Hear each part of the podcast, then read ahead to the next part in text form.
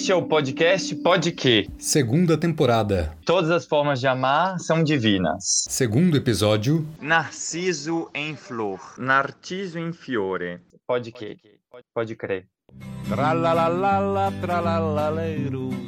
Entre os diferentes mitos que contaremos durante essa temporada, Narciso é a figura do amor próprio.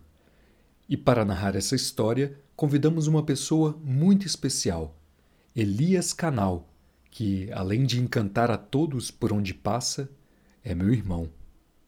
Pode parecer estranho falar do amor próprio quando se trata do amor entre irmãos, mas talvez a irmandade seja uma forma de amar além do laço de sangue e da relação com os pais, que faz do amor próprio um vínculo indissociável com o outro.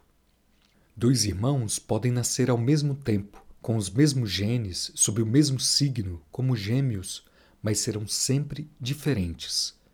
E assim, no amor ao outro, poder encontrar o amor próprio, próprio aos dois, como um espelho no qual se reconhecem ou como uma fonte na qual se transformam. Se o amigo é como um irmão que se escolhe, o irmão é como um amigo com quem se renasce sempre. Tchau, fratello.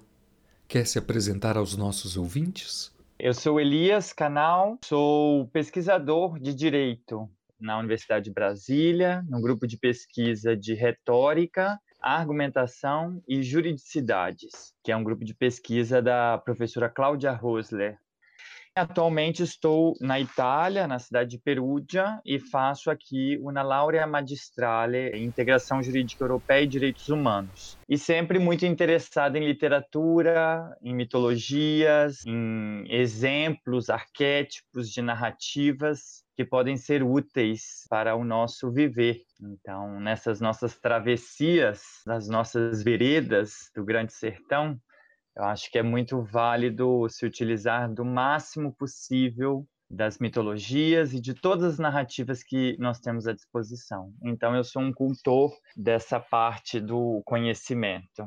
Para começar, gostaria que você nos contasse quem é Narciso.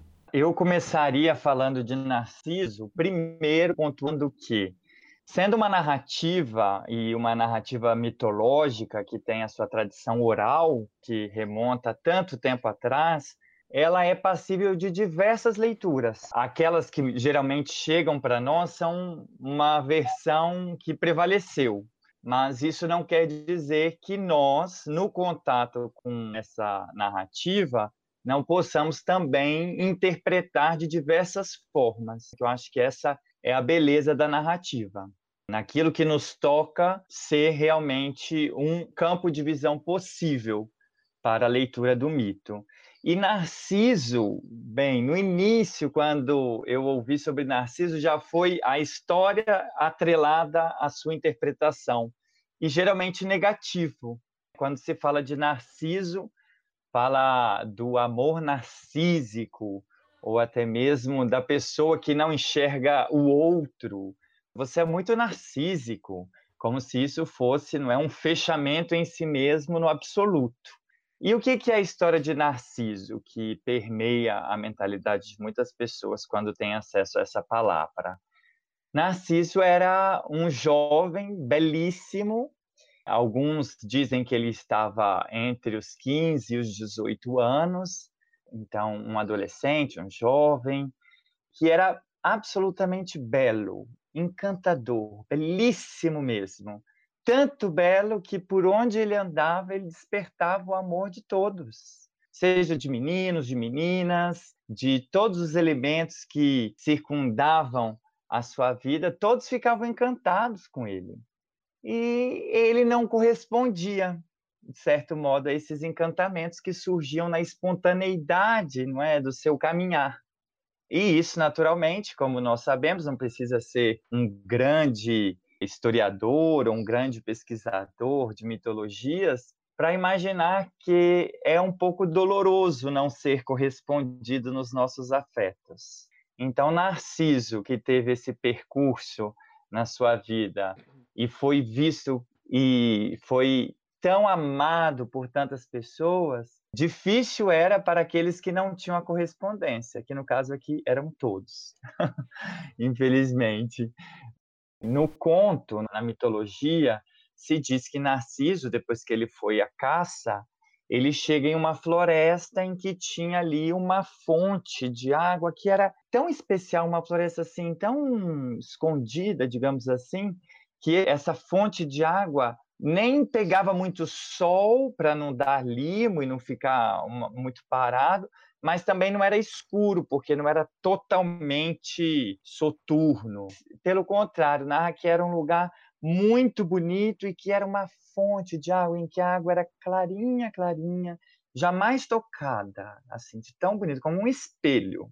E para matar a sede, ele vai até aquela fonte d'água para beber. Mas quando ele chega diante da água, ele pela primeira vez vê a sua autoimagem. Ele vê espelhado ali aquilo que era a beleza desejada absolutamente por todos.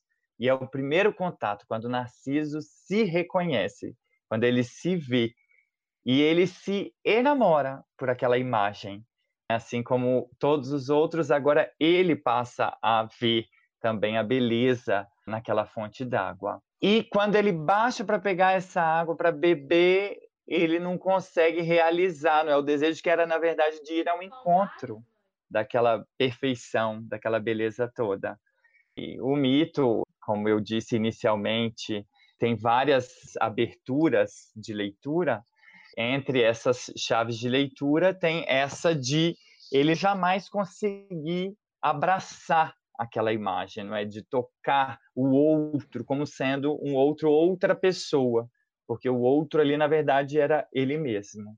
Então, tem essa relação da impossibilidade de ter o amor, quando, na verdade, ele é exclusivamente um ponto de vista interno. Uma coisa que me chamou muita atenção nesse mito, pelo menos na narrativa do Ovídio, uhum. é que, assim como vários outros mitos gregos, aparece a figura do oráculo ou do profeta. E aqui, mais uma vez, o Tiresias, uhum, que é o mesmo do, do Édipo. Uhum. Então, era o grande adivinho e ele fala para a mãe do Narciso que ele pode chegar a uma velhice, viver muito bem, desde que, ele diz, se ele não se conhecer. Uhum. Eu acho que esse é o pior vaticínio, a pior profecia que alguém poderia proferir. Uma coisa é você descobrir que você matou seu pai, casou com a sua mãe, é, etc. Outra coisa é você passar a sua vida inteira sem saber quem é você, nem em relação ao seu pai, em relação à sua mãe, em relação a você mesmo. Então, mais do que só um enamoramento pela própria imagem, tinha aí desde o início uma interdição dele não poder se conhecer antecipando até uma possível leitura, como que esse se conhecer também é um enamorar-se.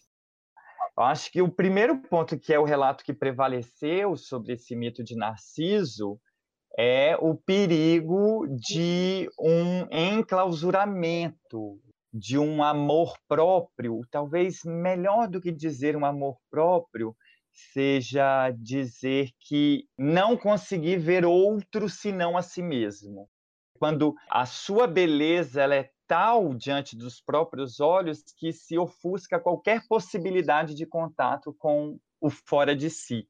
Não obstante, as ninfas, os belos meninos, as belas meninas, os belos deuses, todas as formas de vida do entorno, mas nada seria capaz de quebrar o encantamento dessa autoimagem, desse encantamento, dessa magia de sempre e a todo momento, não obstante o lugar em que se está e com as pessoas com que se está, não consegue sair desse enamoramento consigo mesmo. É como se realmente toda a existência fosse possível a partir do espelhamento da sua imagem.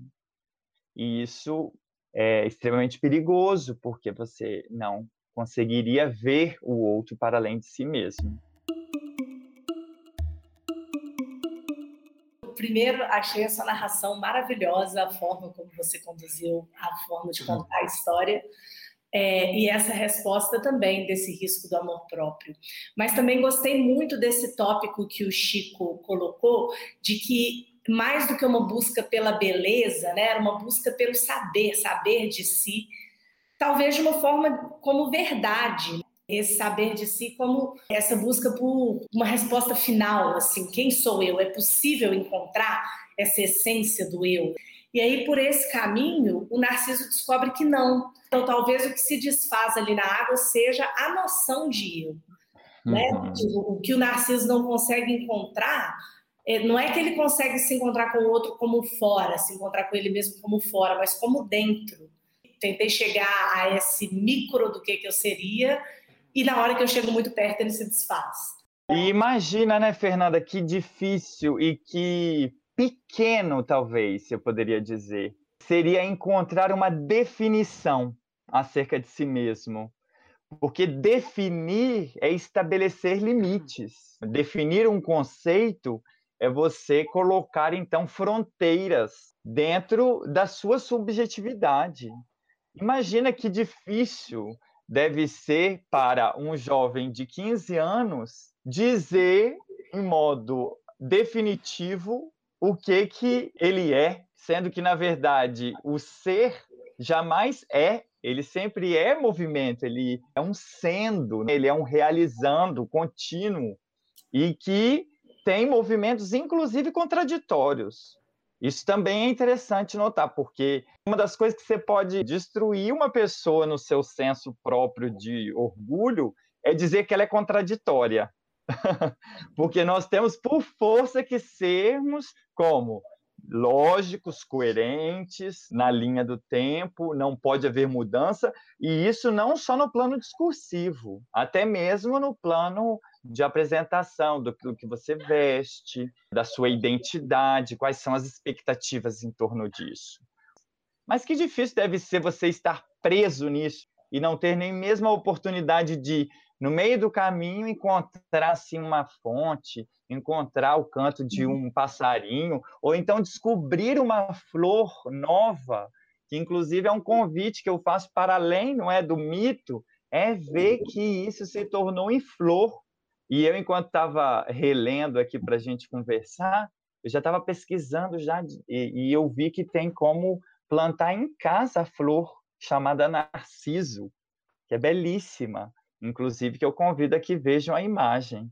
Então, dentro das expectativas que são geradas nessa coerência da identidade, não se permite muitas vezes estar um pouco fluido em aceitar as contradições.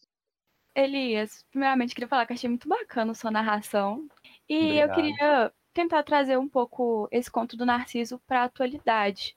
Você acha que uhum. existe alguma linkação entre ele e as redes sociais? Porque as redes sociais é basicamente postar foto nossa, tá bonito o tempo todo, os filtros do Instagram. Uhum. Eu, por uhum. vezes, eu me vejo olhando minhas fotos várias vezes, durante minutos. E eu queria saber como é que é essa relação.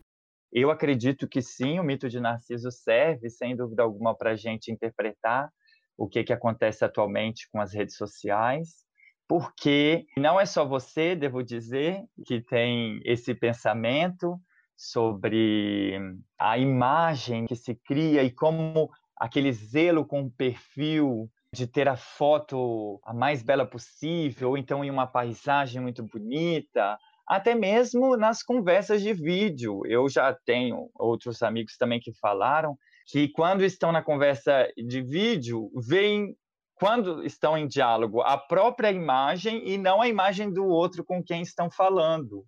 Sempre com um espelho avante, como se fosse imediatamente aquela expressão daquele momento fosse, graças às redes sociais, como que, digamos assim, eternizado, porque vai ficar ali. Então, se é para ficar, que fique a melhor versão de mim mesmo, que é a versão bela, que é a versão em que meu cabelo está como eu quero que ele esteja. Então, sim, isso pode ser uma leitura contemporânea de uma versão narcísica, em que eu devo estar necessariamente belo quando os outros me veem, porque essa é a imagem que deve estar. Eu estou enamorado é desse eu aqui, ó. Como Narciso encantou a todos, que também aqueles que são os meus seguidores, ainda que sejam aqueles que eu nunca nem vi, mas que naquilo que me veem possam ter dali também um encantamento. Eu acho que deve ser um pouquinho difícil sustentar esse narcisismo nesses termos, em que se tiver um pouco menos do que a média de curtidas, é porque alguma coisa deu errado. Seja a tela do computador, a superfície da lagoa, daquela fonte, ele se apaixona por uma imagem, é nem por si mesmo. Seu corpo, ele pode ter ouvido a própria voz no eco, mas ele se namora da imagem. E eu acho que nas telas fica ainda mais visível, notório. Salve Narciso! Narciso era então esse belíssimo jovem que despertava o amor de todos por onde ele passava e entre todos esses seres que se enamoravam dele, está também uma ninfa que se chama Eco. Quem era Eco? Eco era uma ninfa que tinha Zeus, que era o deus supremo que vivia no Olimpo, que comandava todos os outros deuses e também, né, naturalmente, os humanos e outros seres viventes, e tinha a sua esposa, e também irmã, Hera, e Hera, no seu relacionamento com Zeus, na mitologia, tem muitas e muitas páginas falando sobre como Zeus saía para poder namorar também com outras mulheres, com outras semideusas, com outras ninfas. E o que, que aconteceu? Em dado momento em que Zeus deu uma escapadela, digamos assim, Eco era a ninfa e estava conversando com Hera. E como que um eco, numa conversa que não terminava, como distraindo, traindo ela para que Zeus fosse fazer as suas escapadelas delas. Ou seja, despertou um ciúmes terrível em Hera, Hera e ela se dando conta de que, na verdade, aquela ninfa estava ali só reproduzindo, falando com ela, sem parar, sem parar, como um pretexto para desviar a atenção do seu marido que estava dando uma escapadela, uma vez mais eu reforço, uso essa palavra para não falar muito né, desse outro aspecto, ela fica irada, não só contra o marido, que isso já era constante, mas também com a ninfa, como se ela desse causa à sua desatenção. E ela condena aquela ninfa, então, a somente reproduzir produzir as palavras de um diálogo e não ser inovadora, né? não criar novos tópicos, não. Ela seria então obrigada à mera repetição, repetição, repetição de algumas palavras em que ela fosse inserida no diálogo.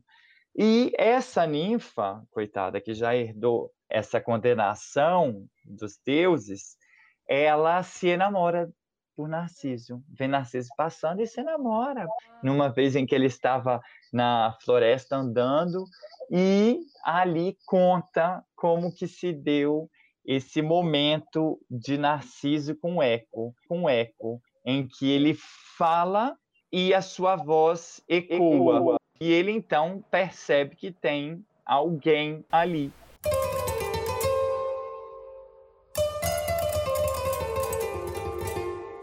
Ouça no próximo episódio a leitura dramática do mito de Narciso e Eco nas Metamorfoses de Ovídio. Estabelece-se esse diálogo quando, na verdade, é uma reprodução do discurso dele, mas que tem uma simetria tão bonita entre a enunciação dele e a resposta dela, que, na verdade, é a reprodução e forma-se mesmo um diálogo, que ao final, quando de fato ela vai para abraçá-lo e ele a recusa e ela sofre pela recusa, ela fica desamparada andando então pelas florestas e pelos vales e vai definhando à medida que só resta sua voz que ecoa mesmo por esses lugares em que você sente o eco. A literatura, né, a mitologia grega antiga falando para a gente sobre a origem de um fenômeno que é o eco, essa reverberação do som que retorna. E eles transformaram, veja bem, um elemento que hoje nós damos um sentido físico por ondas sonoras, que vão e que retornam, eles fazem isso em atribuições de sujeitos. Eco, então, condenada, que foi por Hera a meramente reproduzir as palavras, ao final da sua vida ela definha até que ela já não exista senão a sua própria voz, que em 2021, no dia de ontem, eu estava em Siena, fui a um poço, chamei por Eco e ela me respondeu. Eco! Ho trovato Narciso! Elias, voltando sobre aquela parte de se conhecer. Normalmente a gente tem que se conhecer é algo bom, que você fica mais confiante, quando você realmente se conhece, como você sabe do que você é capaz, é algo bom, normalmente está ligado à liberdade hoje em dia. E também ainda falando sobre o narcisismo, se você pergunta para qualquer pessoa o que, que é o narcisismo, a gente liga automaticamente ao orgulho, à arrogância, egocentrismo no geral. Então, uma pessoa que é arrogante, uma pessoa que é orgulhosa, ela teria que se conhecer para saber, para ela gostar de si mesmo, ao ponto de que as opiniões externas são inválidas, a ponto de que só ela está certa. Mas se ela se conhece e se ela gosta de si mesmo sendo uma pessoa que não é boa para as outras, como que ela gostaria de si mesmo se ela não é exatamente uma pessoa boa? Você já então pegou o mito de Narciso e viu ele, como geralmente se faz, a partir do ponto de vista negativo, né? Da pessoa soberba, pedante, snob. Meu Deus, até eu me pergunto como pode uma pessoa tão nojenta assim, que não consegue ver o outro, pensar que é maravilhosa. Realmente tem alguma coisa ali que talvez o mito de Narciso explique. Mas esse conhecer a si mesmo é interessante porque como dizer que olhar para si mesmo, formar um juízo sobre si mesmo é mais desejável do que ouvir o outro, as outras opiniões. Eu não sei em que medida vale a pena usar outros elementos para interpretar esse ponto que você faz a questão. Uma leitura possível apresentada, veja bem, vocês que são acostumados a irem às solenidades de casamento, geralmente são lidos versículos da Bíblia, que são momentos em que uma mensagem é entregue para duas pessoas que se encontram e decidem se casar. E Rubem Alves fez um casamento do José Bittencourt e da N.A. Almeida. Não obstante, num culto cristão, ele não vai na Bíblia pegar um fragmento, ele pega o mito. E o mito que ele pega para o casamento é o mito de Narciso e Eco. Veja bem, né, para todo mundo que pensa em Narciso nesse modo fechado, falar num casamento sobre Narciso parece ser a última coisa, não é, que a gente quer ouvir para se falar de união. Mas olha só que interessante esse ponto de vista que o Rubem Alves traz sobre o mito que Narciso morreu de amor sem nunca poder abraçar a pessoa amada, né? A versão tradicional, digamos assim, do mito.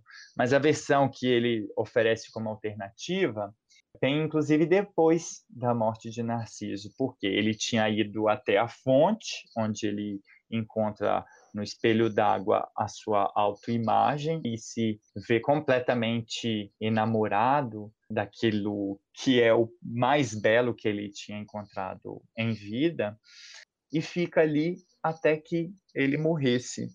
Considerando que ele era conhecido pela sua extrema beleza, todas as criaturas da floresta ficaram pensando que feliz essa fonte que podia o tempo todo estar ali, né, olhando, vendo, se deleitando mesmo da beleza de Narciso, assim, tão de perto. Então, os animais, todos os seres viventes da floresta, falaram assim: vamos lá conversar com a fonte, para ela nos contar o que que é, né? Como que era isso? Então, todas as criaturas vieram até a fonte, e a fonte, muito espantada, disse: Mas Narciso era belo, mas mas claro que era, né? As criaturas falavam. Ele estava aqui o tempo todo. Você viu? Você não viu como que ele era belo? O que, que você enxergava quando você olhava para Narciso? E a fonte, então, fala assim: ah, quando eu olhava para Narciso, vocês querem saber o que eu via? Eu via a beleza, a minha beleza refletida no olhar dele.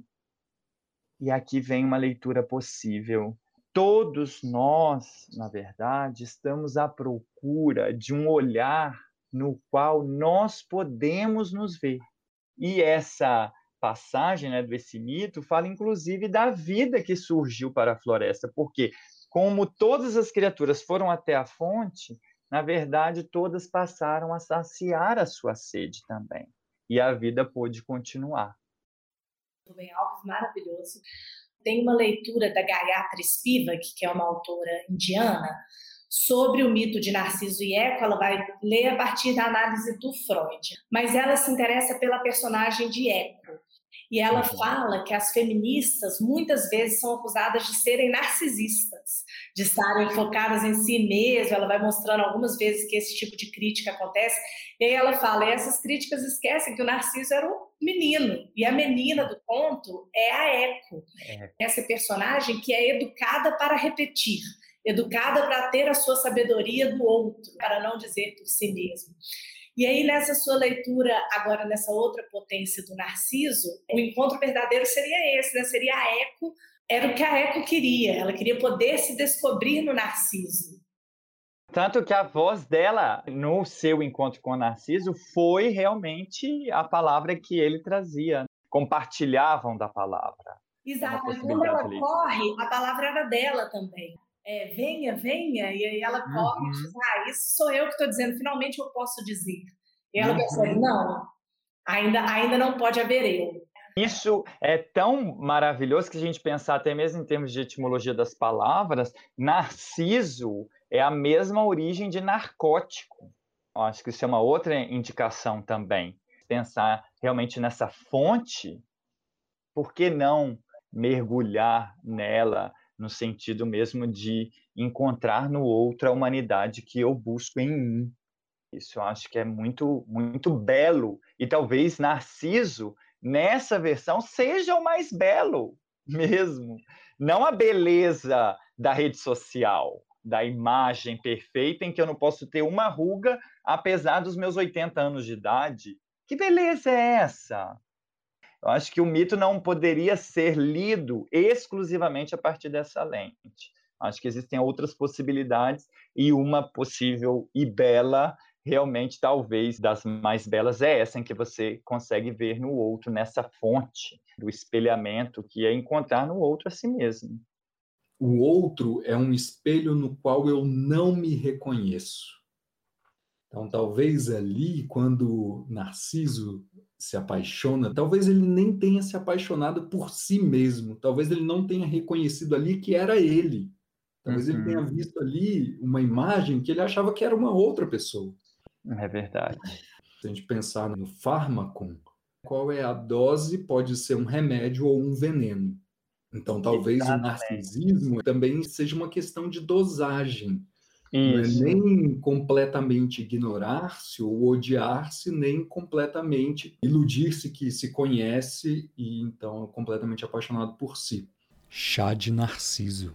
E dentro dessa possibilidade de Narciso, inclusive, eu acho que é interessante pensar o eu não sou eu quem vos fala, é eu na sua cabecinha pensando sobre si mesmo. Já parou para pensar que eu sou a pessoa que convivo comigo mesmo por mais tempo? nós estamos conosco mesmo o tempo inteiro, né? condenados a estarmos com esses eus que nos habitam, que é uma leitura, inclusive, do Hermann Hesse, né? o feixe de eus, que nós somos tantos, tantos, tantos, tantos eus, tantas versões de mim mesma, de mim mesmo, e, na verdade, todos esses ligados com esse feixe que ainda se dá um nome próprio como se fosse capaz de conter todo esse fluxo que passa dentro de mim. Mas isso não significa que tudo está contido em mim, porque quando você hiperpotencializa esse eu interno, esquece inclusive da dimensão reflexo, que é o outro, que me traz inclusive uma versão talvez mais importante do que aquela que eu tinha sobre mim mesmo. Mas Infelizmente, talvez para desapontar alguns dos ouvintes, a mitologia grega antiga, que já remonta a tantos séculos, não trouxe a resposta que você almeja ouvir seja do mito, seja do professor, seja da pessoa que você respeita, num ancião ou no líder religioso, infelizmente, talvez aqui venha uma porção cética para poder advertir, essa resposta só vem mesmo no seu próprio caminhar. Estamos chegando ao final do nosso programa e você gostaria de deixar mais algumas palavras ecoando? Sim, todas as maneiras de amar são divinas. Eu acho que é um convite a pensar que nem mesmo o amor supostamente não correspondido de Eco foi em vão. E nem mesmo, como a gente tentou trabalhar aqui hoje, o amor narcísico, quando você pensa dentro dessa outra proposta, é menos do que as outras maneiras de amar. Então, seja por Narciso, seja por Eco, seja por você mesmo ou por todas as outras pessoas que você conhece e até mesmo aquelas que você não conhece. Eu acho que limitar em um arquétipo o amor é querer estabelecer confins, né, limites, barreiras, aquilo que desde lá de trás não encontra uma definição. Talvez porque seja você o criador da melhor versão de amar que possa ser a melhor para você mesmo.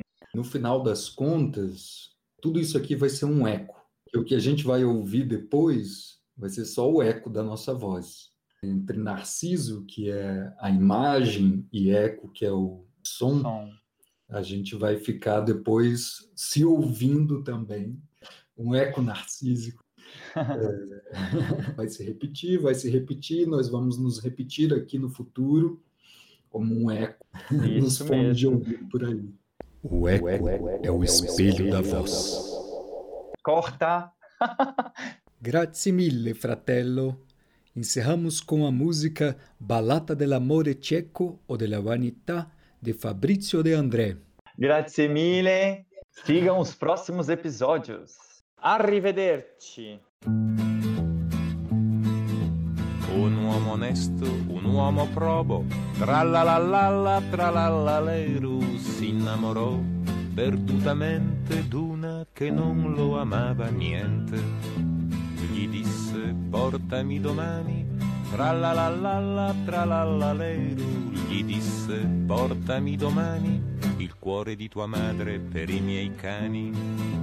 Lui dalla madre andò e l'uccise, tra la la la la tra la la leru, dal petto il cuore le strappò e dal suo amore ritornò.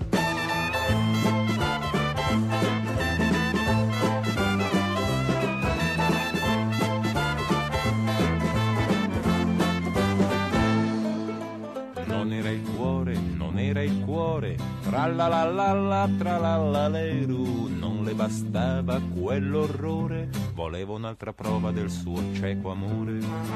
Gli disse amor se mi vuoi bene, tra la la la la tra la la leru. Gli disse amor se mi vuoi bene, tagliati dai polsi le quattro vene. Le vene ai polsi lui si tagliò, tra la la la la tra la la leru, e come il sangue ne sgorgò correndo come un pazzo da lei tornò.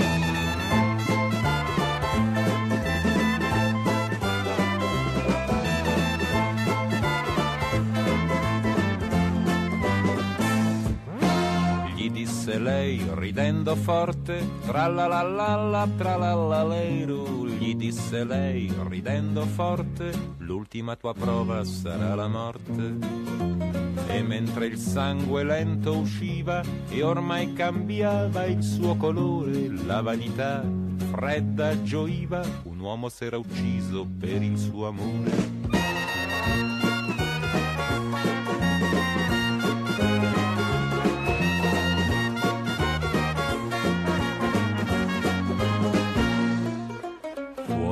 Soffiava dolce il vento, tra la la la la tra la la leru ma lei fu presa da sgomento quando lo vide morir contento, morir contento e innamorato, quando a lei niente era restato, non il suo amore, non il suo bene, ma solo il sangue secco delle sue vene